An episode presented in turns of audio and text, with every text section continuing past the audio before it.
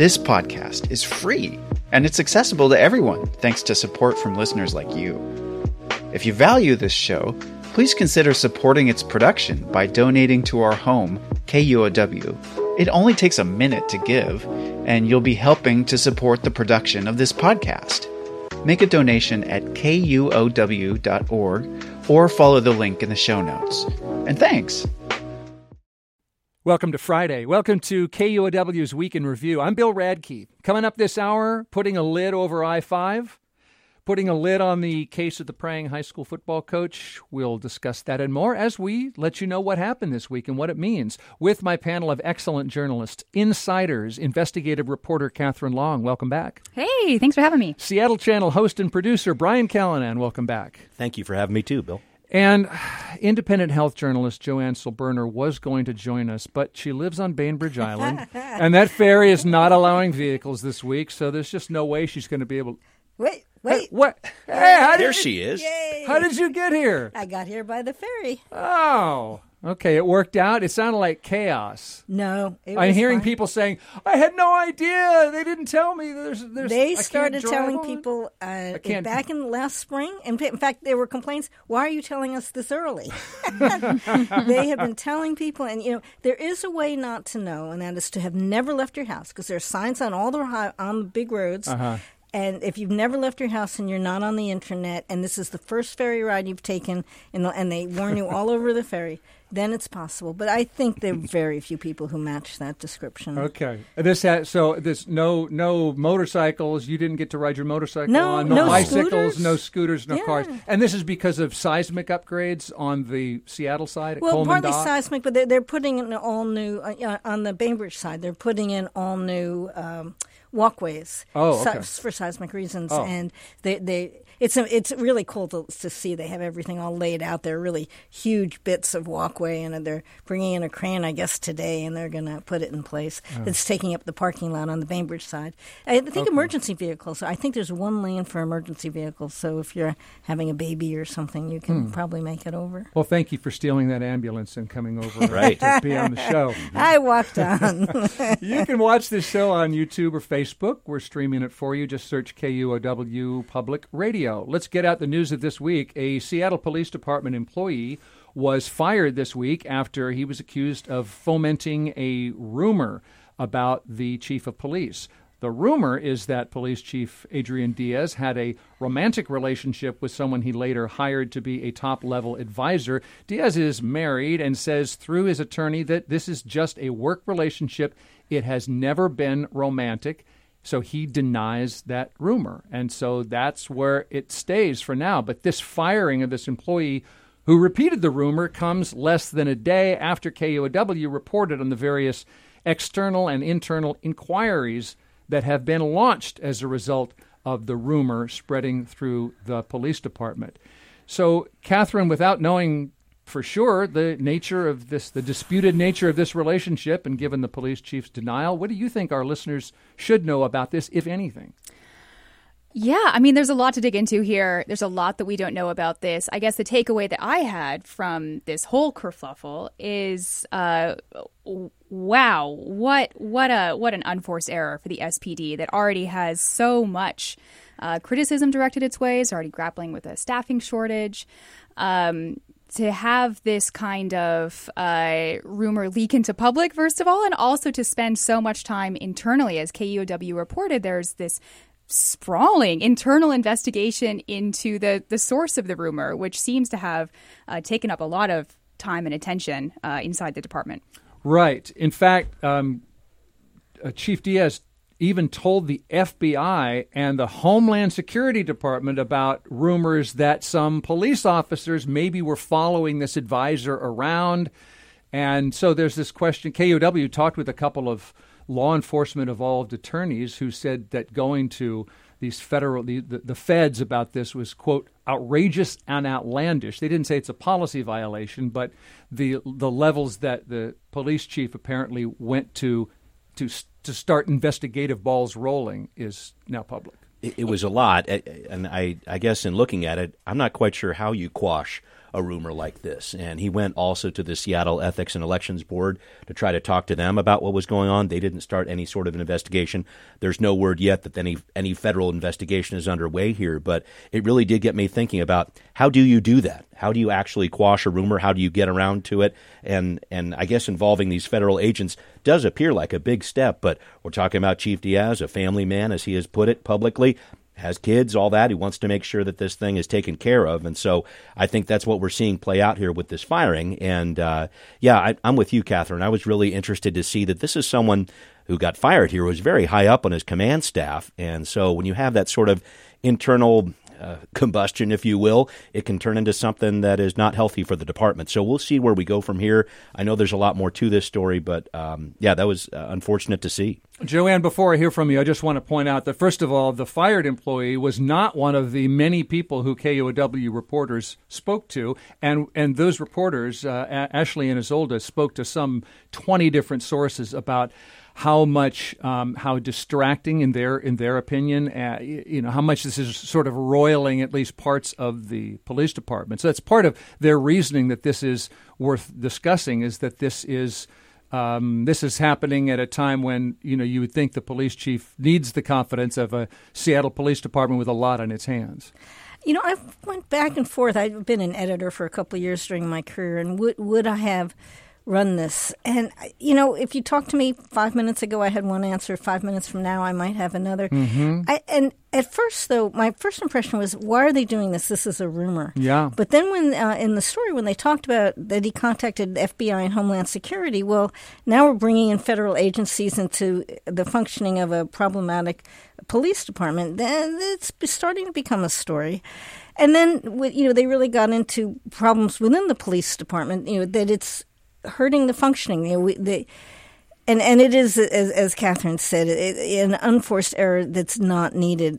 But now when I think about it, though, we don't know exactly what he asked F B I and Homeland Security. What if he asked them, what do I do about this rumor? You know, what mm-hmm. if he it was, you know, not, you know, sort of bringing in the feds to, to try and heavy hand things. But what if it's like, what do I do? Then it's a different, then maybe it's still not a story. Yeah. Yeah, that's fair. The, the account and, and, you know, Isolde Raftery and Ashley Haruka went on K U O W's Soundside, and this, you, which you can hear, you, you can download the podcast of Soundside. There's an online, they published an online uh, version of this, an update, so on the firing, so you can you can read their work and judge for yourself. And I, you know, I don't I don't trust myself to be to be perfect in uh, explaining it for them, but uh, they they also let us know, let the public know, uh, uh, K U O W did, that the accountability office is conducting what what's called an intake investigation into these complaints, right, so that they are so they'll decide whether there's going to be a formal investigation. Mm-hmm. That's yeah. where things sit. The O P A, the Office of Police Accountability. Right. Yes, okay. and and as much as it's it's affecting the functioning of a police department that's come under heavy scrutiny, so that does make it a story. But you know, and, and they did, if you listen to the story, they're very careful to always call it a rumor. It was never, they never slipped in their conversation on Soundside, which is brilliant and I think really worth listening to for people concerned about this issue. You know, they made it clear this is always a rumor, it's always a rumor. You know, but as journalists, it's a tough thing to talk about. Yeah. Mm-hmm.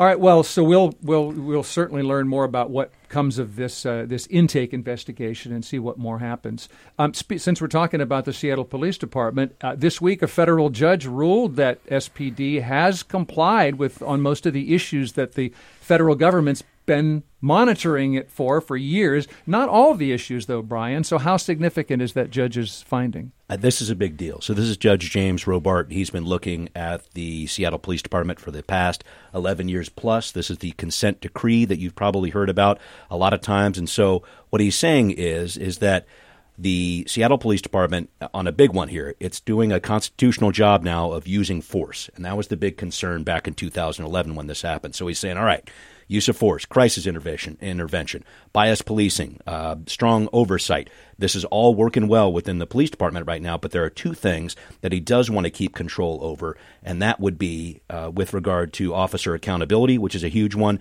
and crowd control, which is another interesting one too. So this isn't the full boat, like everything's all clear and we're done here. There's definitely a, a work that still needs to be done within the S P D, and that's these two pieces of crowd control and officer accountability.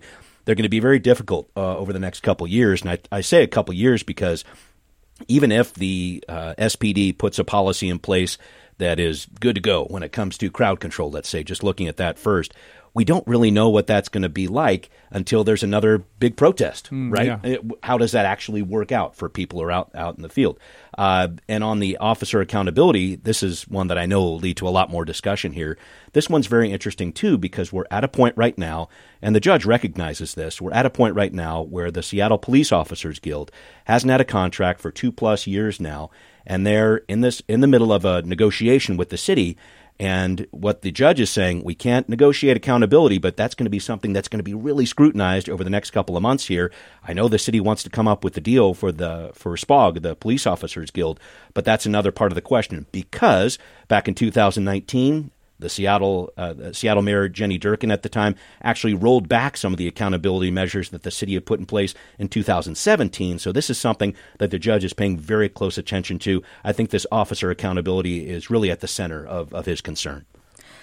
Brian, were you surprised? I mean, when I looked at, at the news coverage of this, they had the judge lauding the commanders and officers for what they did, and it was very complimentary, and I, I was surprised. Were you surprised? It was, but he also said this is the beginning, and I think that's an important part of this, too. This isn't a check-done type of situation. Yeah. I think he's saying this work, and I think you'll hear that from all the police officers, Chief Diaz as well. Yeah, we've reached a milestone here, but that doesn't mean we're all done, and certainly some of the people like the A C L U are out there saying, okay, that's great, we've made some progress here, but guess what? We could use some more work when it comes to biased policing, for sure, uh, and a number of these yeah, different so, issues. S P D S P D commissioned some studies showing a problem with with uh, sort of racially disparate yep. use of force. Yep. And that wasn't even part of the official consent decree. It was not, the, yeah. P D's but it's working. something that, that the S P D needs to keep an eye on. So, yeah, that that's going to be something. I, he It was basically the the end of the beginning. I, oh, there, I yeah, that great the phrase quote. there. Yeah, please. It's a, it's a Churchill quote. And, yep. and Judge Robart credited, and he said the end of the beginning. The full quote is, now this is not the end. It's not even the beginning of the end, but it is perhaps the end of the beginning. Well said. Yeah, it's it's just a process that needs to keep on going. Yeah, I'm going to be interested to see what kind of accountability provisions are negotiated in these ongoing contract negotiations uh, with the Police Officers Guild and, and what Judge Robart thinks of those. Yeah, because the judge himself cannot insert himself within those negotiations. That's, that's something that the city needs to do. And as much as he is saying, you know, you can't negotiate accountability, it is going to be negotiated. I think that's going to be very clear here. So what comes out of it, I'm very interested in this too, but I think the scrutiny is is at a much higher level right now on something that's been very private over the years, these contract negotiations.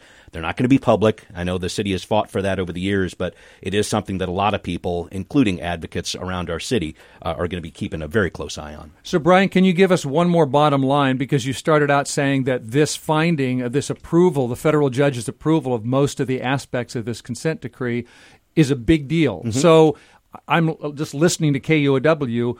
How will I notice who's going to get treated differently? What's why is this? Give give us an example of how this is. Life has changed this week. I, I think it, I think it's a reflection of something that has changed over the past several years. So I think it's something that has, has already changed within the police department. And it's important to point out, especially with the use of force here, this was really at the center, I think, of this consent decree. It's been on the decline steadily for the past several years, down forty-nine percent uh, between the period of two thousand fifteen and two thousand twenty-one. So I just think for the average person, that's an important part of it. And then also, it just for the average person out there, I think this means that the S P D should be able to concentrate on changing the culture of the department rather than trying to appease a federal judge. And they've got a lot of stuff on the table right now, including this new du- dual dispatch program that they're going to be rolling out later on this year, where they're going to have some officers here, they're going to have some social workers here. Okay, which which who's going to this nine one one call? It's just mm-hmm. a person down. Let's send the social worker. So I think there's a lot of things that are in play for the police department right now.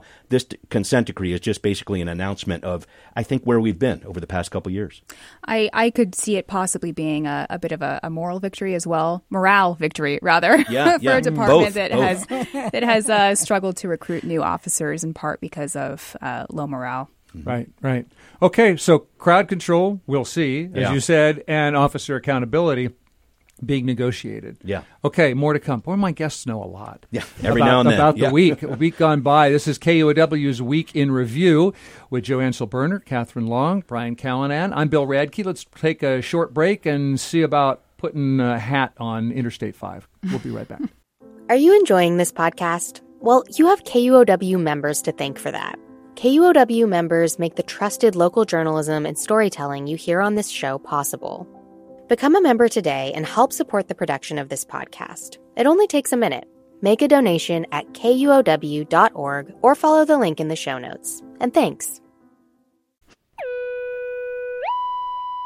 If you're on Facebook or YouTube, you can see Seattle Channel's Brian Callanan, Insider's Katherine Long, health journalist Joanne Silberner, and me, Bill Radke. Otherwise, take my word for it, we are discussing the news of the week. A plan to build a lid over Interstate five in downtown Seattle got a nod of approval this week from the City Council. It's early. This is a resolution, Katherine. It's a resolution to support the idea. Yes, of the notion of, uh, of, uh, but it does allow the city, or it's, a be- it's the first step in the city applying for federal money for this, which the city's going to want because it could cost what, but somewhere between one and two and a half billion. Untold billions. Untold is Bill. A better way to put it. So many more. Because we know how these things go. So, uh, Katherine, you want to start us off with some, some pro cons about why lid I five or don't? Oh my gosh, yeah. Okay, if if if this could have if this could be done tomorrow. Major pro, uh-huh. completely. Uh, I five, we know, is an open sore. The history of constructing I five is is racist. It destroyed neighborhoods. Turning I five uh, into something lidded with possibly a park or more housing, I think everybody would support the idea of that, or maybe the resolution of the idea to do that. Uh-huh. Right. I think the cons really come into the execution. Uh, I, Actually doing this, we don't know how much it could cost. It, it's it's going to be in the billions, certainly. We don't know how long it might take. And I think there's also, um, in my opinion, an equity argument to be made. Some of some of the folks who have been advancing the idea of putting a lid on I five have said, listen, we're running out of space to build affordable housing. We need to do this now. This is an opportunity. The freeway needs to have some seismic upgrades anyways. If we're going to do that, we might as well think about putting a lid on it at the same time. Right. My response to that is, there are plenty of places around Seattle that we could we could stick some more affordable housing. Why spend billions of dollars doing mm. it on a freeway? Yeah, and of course we know what's been hard about that, the opposition that comes with the densifying. But uh, yeah, when a project isn't even started yet, you're not always thinking about the, the opposition or the downsides or all that. Yeah, That's but right. densifying has been hard so far for Seattle. It exists, and it's interesting to look at this resolution and the vote that happened with it.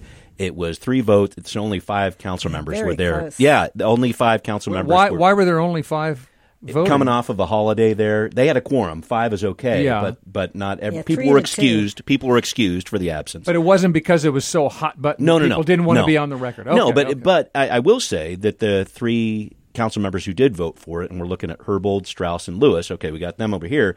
On the other side, they didn't vote no, but they abstained in voting, and that was Sarah Nelson and Alex Peterson. They have some concerns over the cost of this, and I think that's part of the pushback here. Okay, if we're resolving to be a part of this, uh, what are we committing to?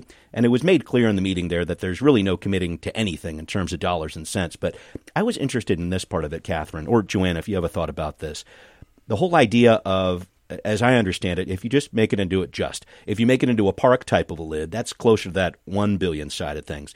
If you do the development, all that, that's closer to two point five billion. And those those are numbers from a two thousand twenty report that Mayor Durkan commissioned. And here. Not just for the buildings, but just to build a platform right. that you could build on. It's right. different from a from flowers. Correct. Yeah. Right. Good point. Uh, but what I'm what I'm thinking is, if you do get developers on board, then maybe those developers help defray some of those costs? Does that enter into the equation at all? I mean, what do you think? I mean, would that would that help to really try to build it up and making it as something bigger so you could get some private dollars coming? Make it in? Profitable. Yeah. I think that's a great question. I think that in this interest rate environment, developers are not going to be interested in taking on that kind of that kind of risk. I mean, yeah. we, we saw sort of the, the difficulties in getting the convention center uh, expansion done uh, during the pandemic, and the type of public support that was needed to ultimately get that over the finish line. Um, I I I. I doubt that uh, many risk-mindful developers would be ju- jumping at the bit to take on a project like this. Yeah, it's just it's a lot. Yeah. Can I just bring up the big dig? Mm. East oh. Coasters will recognize this. Anyone who was near Boston in the, the last part of the twentieth century will know what happened there. They put uh, it was about I think it was a mile and a half underground, and they put a park on top. Uh, but then there were several other. Airport approaches, other things in there. So it was probably a little bit more extensive. But in nineteen eighty-two dollars, the initial estimate was, let me just look this up, was uh, two point eight billion dollars. When they finished, by the way, twenty-one years later, it was seven point four billion dollars was the cost. Yeah. And if you want to do it in twenty twenty dollars to get a sense of it, it was uh, it went from seven point four billion dollars to twenty-one point five billion dollars. Oh, boy. Yeah. That's... It, there was a huge cost overrun. And then I'm going to just read you the list of problems. Cost overruns, delays, leaks, design flaws, charges of poor execution, use of substandard materials, criminal charges and arrests. And one motorist died when the top of the tunnel came down on them. They had to redo the whole top of the tunnel. I mean, I, I would love to see this done. It would make such a difference to downtown. But first of all, if it takes as long then from planning to completion as it did, I'll be ninety years old when it's done. Yeah. So I don't know how much I'm going to get to enjoy it. Uh, and second of all, it's going to be chaotic. Yeah, the yeah. disruption. I mean, and this is for years. It's going to be – and I just look at what happened over at Montlake. You know, uh, and that was much smaller in, in size than this. So the if viaduct. We, mm-hmm. Yeah. That's and, another. And fix, yeah. Well, fixing up, you know, the approach to five twenty right. and, and capping the bit there. It was just really disruptive. And this is in a much more heavily trafficked area. Like I said, I'd love to see it done, but on a three to two vote on this, or a three to abstention vote on the city council, we're going to need a lot more support, and people are going to have to really buy into it for this to happen. And and it's not just the city either. We're talking about the city. We're talking about the state. We're talking talking about federal help right, too, because you, yeah, we're talking about an interstate here. So that's the part of it where I'm kind of waiting to see what happens here. Uh, and I just I just don't know how you get that amount of agreement together on such a mega mega mega project like right. this one. It's a lot, which isn't to say you shouldn't do it. I mean, right. we've had successful L I Ds around our area here, and again, it would be great to see it. But there are definitely some major caveats with this. And is there anything to be learned from what happened down on the waterfront? How do you mean? Um, how to do things, how to get things done, whether we can take on something this big. Yeah. I wish the former mayor of Seattle, Mike McGinn, were here, because I don't know whether he would say, yeah, it would be a big disruption to people driving in their cars. And hallelujah. right, right, right. I don't know. That's, That's probably what he'd say. Yeah. Okay, let's uh, keep moving. Well, so that's is, is a resolution to support the fancy of the notion of the dream of a possible asking for the feds for money to put a lid over uh, some amount of Interstate five downtown. Okay, another another uh, uh, much talked about uh, issue this week. Remember the Bremerton High School assistant football coach? He defended his right to pray at midfield, defended it all the way to the U S Supreme Court, and won. He got his old job back, and last Friday he finally returned to the field, played one game, prayed on that field, and then he quit this week. Joe Kennedy says he left because his father-in-law is very sick. He says the Bremerton School District retaliated against him. Katherine, are there any reasons not to believe any of his claims? I'm going to say, first of all, that I, I am perhaps among the minority of Seattleites who believe that we should maybe cut Pray and Joe Kennedy some slack. Uh, I think that uh, it, at least back in twenty fifteen when this saga started, he uh, seemed to be a, a, a Christian coach who wanted his players to succeed, and he very genuinely felt that the way to get them to win games was to get them a little bit closer to God. Uh, the school and there, dis- I should say, there's a lots of pro play uh, uh, players at all level who they score a touchdown. All the glory to God. I mean, this is not Certainly. that unusual. Right. Um, the school district didn't like it. But he's an authority figure. He is an authority yeah. figure. He was asking his players to play, or to, sorry, to pray with him in the locker rooms before games and also after games at midfield. The school district didn't like it. They asked him to stop, and he initially agreed, which I think is something that sometimes gets left out of the story. And then this right-wing legal institute from Texas, the Liberty Institute, got into the fray, and that's when things started really spiraling. They convinced him to re- to restart the prayers. Uh, he got he his contract with the school district did not get renewed. They took his case all the way to the Supreme Court, where they uh, characterized it in a way that was um, perhaps uh, inconsistent with reality. Uh, they uh, many times said that he had been fired, which was not true. Uh, they said that he wanted his job back, which I I, I believe he he. was offered the opportunity to get his job back, and he did not apply for it. Could have done it last year. Yeah, exactly. Right. Um, and but the Supreme Court seemed to believe that he legitimately felt like there's a way to get somebody to quit without literally firing them. I mean, that was that was discussed, right? And the the, so the Supreme Court seemed to think that, that he wasn't treated right. Right. I mean, I think, you know, He he was he was certainly pressured by the school district to please stop praying yes. with mm-hmm. the players, yes. uh, and and he seemed to think that that was a violation of his of his um, his his liberties. Mm-hmm. Uh, I think also that somewhere between then and now, he has discovered, or people close to him have discovered, that there is uh, potentially a little bit more profit in being a right-wing influencer than being a high school football coach. Yeah, absolutely. Yeah, here's yeah. where I start to lose sympathy. yeah. yeah. Well, he was like a he was a part-time assistant football coach. Right. It was not a big gig of his. No, so it was yes, only a few can... thousand dollars. Right. right. That was it. Uh, he's, so he's putting food on the table, and, that's and right. who knows what else. He's by... launched a new career as a motivational speaker. Yeah. He's been uh, supporting Donald Trump on the campaign trail in twenty sixteen. Mm-hmm. Who knows uh, this time around. Uh, and he also has a uh, a new book coming out, for which yeah. I have been getting many marketing emails, mm. all of which have been uh, really uh, uh, touting his return to the field last week as a big as a big selling point for this new book. And yeah. I just I have to say, I think, you know, this narrative arc of him returning for a final game and then quitting, uh, as he said, uh, in, in sort of an inimical environment from the school district. Mm-hmm. So it's a pretty good way to sell some sell some books. But yeah, he what do I know? He was vindicated. Well, in speaking his mind. speaking of game. money here, Bremerton is going to have to pay court costs, I believe, and I have no idea how much that is. But it's not going to be a small amount. The taxpayers are going to get I stuck with that bill. It's over a million dollars. Is it? Wow, yeah. That is how the system works. Yeah, I, I and I guess I, I look at it too, and the. The piece that you don't hear a lot about in this whole shuffle is the players that are involved here. I mean, imagine being a player on that team over the last four years, let's say. I mean, COVID and all that other stuff notwithstanding, this is just a lot for a, for a kid to go through. And I, I read a few different quotes from players who were saying, you know, this this game that Kennedy came back and coached, there was not a big gathering at the at the field afterwards. I he, saw that. He basically went out and prayed by himself. Yep. And so I think a lot of these players are just saying, and one of them actually said, I don't want to be on T V like that, you know? Mm-hmm. And it was just like, I, I yeah, want to play football. I want to be in high school, yeah. and I want to play football. And so when this turned into something that was a lot more than that, then I think that it, uh, at least from a, a, a student's perspective, maybe some of them did want to pray with them, et cetera, but when that turned into the focus of what they're doing as a team rather yeah. than actually playing as a team and just being high schoolers and playing football, that I think something was lost there too. And and that's uh, uh, that's unfortunate. That's that's a really uh, uh, difficult thing for students to have to go through yeah. or be pushed into, I guess. Yeah. It w- wasn't about the kids. No, it sure didn't seem to be on that.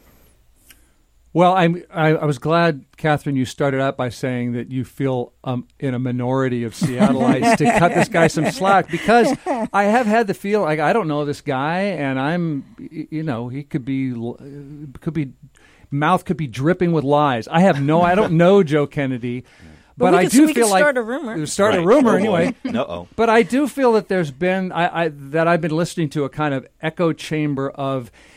It to me, it has felt, from me personally, it feels like this is about society's polarization to most people. Like, if you don't like an authority figure doing a Christian prayer with high school students, understandably, and you're mad at the current Supreme Court, understandably, then you also become an authority on whether someone you've never met is a liar and who gets to stay in what job for how long, for what reason, and whether high school students are getting a civics lesson or they're just purely victims, and whether profiting off your life story is an immoral thing to do. You just, and you get to have all of those opinions, but I'm just saying you could, you don't have to align your dismissiveness of a human being with your political take, but it's very hard for me, for everyone I know, to separate all those things.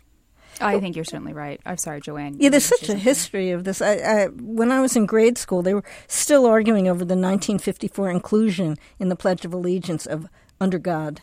You know, and this was ten or fifteen years later. Uh, it was such a hot argument throughout the sixties. And that's sort of been forgotten. And this might be forgotten except for the Supreme Court decision. Mm-hmm. But it's such a fundamental issue of the separation of church and state. And that's really not what's getting talked about here, and, and it should. That really is the issue. And, and what do you think happens next? I mean, fallout from this. Where Where are we going to see the next Joe Kennedy, or is that going to happen? I know that Bremerton. You'll see being, him on the big screen. Yeah, you will. That's true. Yes. That's uh, stumping for candidates, et cetera. But yeah, right. Is is this Mel something? Gibson. Trump twenty twenty-four. Is, is there something where different coaches are going to try something here? I, I don't know. I, I just wonder what the actual fallout of the Supreme Court decision is. Right. Maybe it just forces more schools like Bremerton to be very Uh, uh, you know, rigid in terms of, okay, here's the rules, here's how we're going to do it in compliance with the Supreme Court. But I, I don't know. Do you think there's other Joe Kennedy coaches out there that are going to try something like this? And anyone think? I'm sure there are. I mean, Joe Kennedy has said that he was inspired to do this by an evangelical movie that showed um,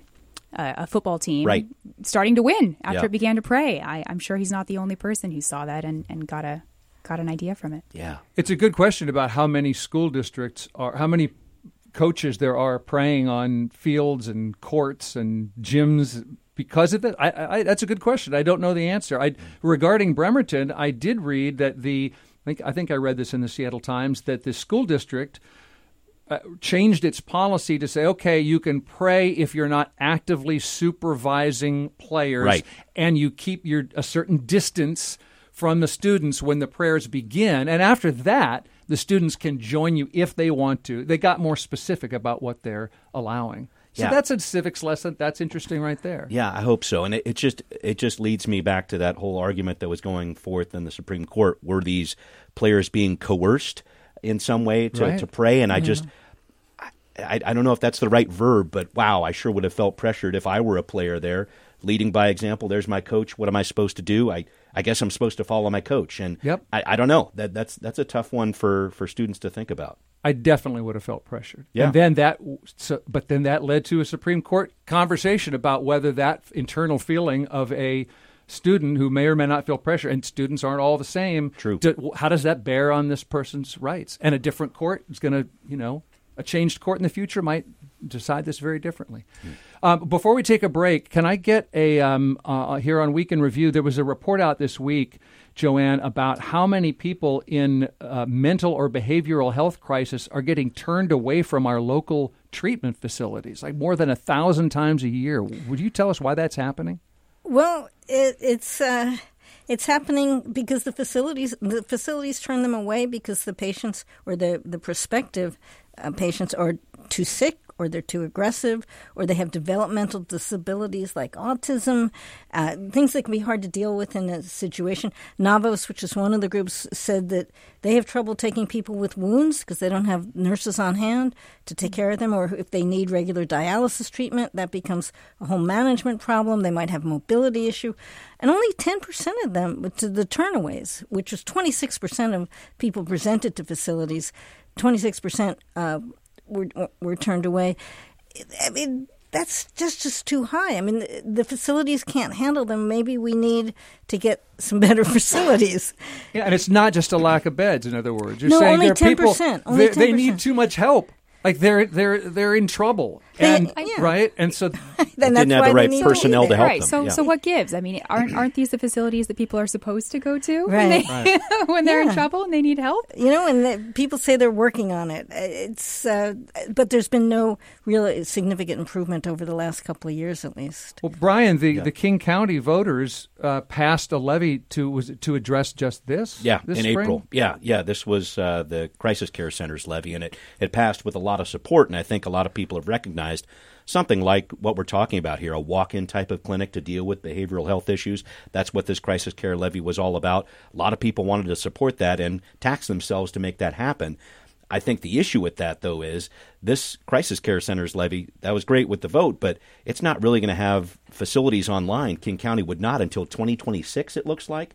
So I think this has been a problem for many, many years, not having enough of the facilities that are needed for the people who need help. And these people, as you talked about, Joanne, they need more help. And it's a very diverse type of help. It's not just the medical, it's the mental. Oh, guess what? There's some addiction issues and some other things, too. And so there's some very specific facilities that can help them out. Harborview is one of them, right. but that's more of like an emergency type of situation. Right. You don't want to keep people in that hospital type setting for too long either. So right. I, this is something that our region has struggled with. It's happening all around the country, and I'm hopeful that this Crisis Care Center's levy can do that, because it's supposed to be that everybody walk in, you can get a reference from law enforcement or your family, or just walk in yourself.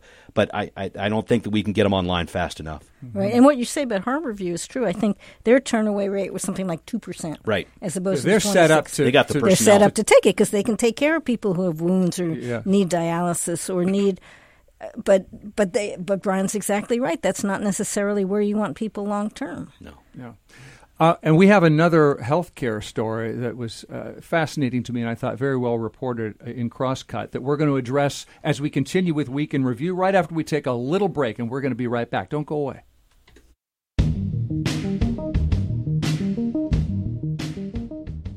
K U O W's Week in Review this week is Seattle Channel host Brian Callanan, independent health journalist Joanne Silberner, Insider investigative reporter Katherine Long. I'm Bill Radke, and there was a report in Crosscut this week that the people who fight our wildfires, our increasing number of wildfires, are increasingly urban or at least exurban wildfires, Katherine, are inhaling that smoke without respirators. Why is that? Well, first of all, I just want to say I thought this article was was fascinating. The reporter, Hannah Weinberger, did a did a great job. Agreed. Um, The the reasons I she as she reported are, are complex for why wildland and firefighters don't have working respirators. There's a profit reason, there's a technology reason, and there is uh, seemingly a, a, a bit of a, a human element in there as well. Taking them one by one, it seems like respirator manufacturers don't feel like the market is large enough uh, to allow them to profitably make respirators that would work for wildland firefighters. Um, the uh, technology reason is that these uh, these respirators would need to do a lot. They would need to do a lot more than other respirators that firefighters currently use. They need to be able to obviously filter particulate matter from the air, mm-hmm. but also they need to be really light so that these firefighters can carry them. And they need to be so well functioning that firefighters can use them while they're basically doing the equivalent of running a marathon with a thirty-pound weight on their back. Yeah. And that combination uh, is is quite difficult to manufacture. And then the, the final element is is changing the behavior of wildland firefighters who have not used respirators in the past and feel like maybe using one going forward could uh, infringe on their ability to do their jobs the way that they've done it so far. Uh, that being said, these respirators are clearly needed. Uh, um, I guess wildland firefighters are, are dying from complications of cardiovascular disease and lung cancer uh, at rates that are far higher uh, than than the rest of the, the population. Um, and it sounds like uh, tests are, are ongoing to develop a new model of respirator that might work and, and check all the boxes. What about the issue of a lot of these folks being convicts who are given the option to go out and do this? But guess what? We're not going to give you safety equipment. Mm. Yeah, this is something that I find fascinating. Uh, the number of wildland firefighters who are inmate volunteers uh, is, is quite high. In California, about thirty percent of wildland firefighters are prison inmates. Wow. Uh, they're volunteering through a program that allows them to uh, learn uh, forestry skills, but also uh, they, they fight fires. They uh, are volunteering. They do have the option to They have not, the option. You know. I have some questions, and others have some questions as well about, you know, if you're in prison and you don't have a ton of opportunities yes. to get job experience, you're yeah. thinking about what am I going to do sure. after I, I get out of here. Yeah. And this is one option for you where you can leave the prison, you can uh, have a little bit more freedom and control over your life. This sounds maybe attractive, but the flip side is it's very risky.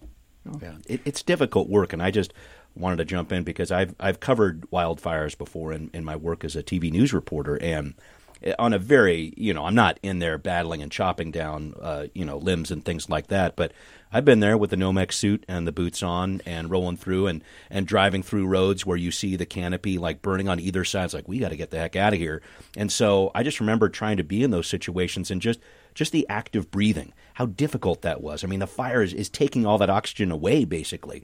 And so you're left in these situations where it's so difficult. And you talk about these uh, heroes that are out there doing this type of work, just the amount of load that they're putting on themselves to be breathing as hard as they are and doing all the work that they do, it's it's a lot. And again, I know only a fraction of it. But in talking with these workers, they are a very proud group. And I think that they, they want to do this work. They're proud of what they do. But at the same time, I think they're getting overextended, because the other part of Hannah's article that I thought was very telling is that this whole fire season that used to be, oh, that's just from oh, that later part of summer and then it'll be over with in the autumn. Guess what? That's going almost year round now. Yeah. So yeah. in terms of doing something for these wildland firefighters, we have to do something, because yeah. we're going to lose a lot of these people if we keep putting them in harm's way like this again and again and again. I also think we need to say, I, I, I mentioned exurban at the top, because more and more of the, you might think, uh, well, fires, that's um, that's trees and grass. That's organic. Mm. You know, uh, first of all, even, you know, even a wild, a pure brush fire, et cetera, is not good for for your lungs. And not only that, but more and more of these fires happen in the interface between the, the natural world and the built world. So now you're talking about um, toxic chemicals from human-made structures getting into people's lungs. Yeah, that's that's the interaction that we're talking about. Los Angeles uh, dealing with that a lot now, and I think it's happening in our region too. And it's just, you think about the different training that firefighters have to go through when they get into this kind of wildland situation. Sure, they're going to call in some backup, but but again, you know, is that backup always going to be there? They have to be ready for all these different situations. Well, this is going to sound sort of... Uh... This is a little dark, but I, w- when you said that these manufacturers don't see enough profit in making uh, these kinds of respirators, I thought, yeah, unfortunately, there'll be more. There seems to be more and more and more demand for respirators mm. like yeah. these. So, uh, okay, well, I, I commend you to that uh, reporting in Crosscut from Hannah Weinberger. Uh, don't have the headline right in front of me, but uh, you can find it. Good work on that. Um, bef- we're, we're we're getting toward the end of the show. Speaking of respirators, Joanne, You're, you being a health reporter, I wanted to ask you if the uptick in COVID cases have you uh, masking up more than you were when summer began, or any of you? Well, I'm over sixty-five, so yes, yeah. absolutely. In crowds, I do it. Uh, I, I don't mask outside or when it's a very well-ventilated area. Uh, the uptick is from a very low point. You know, when you compare it to Omicron or Delta surges, it's really not much. There is a new, you know, there's a new vaccine coming out, I think, in a couple of weeks. The health department seems to think it'll, it's only a couple of weeks away.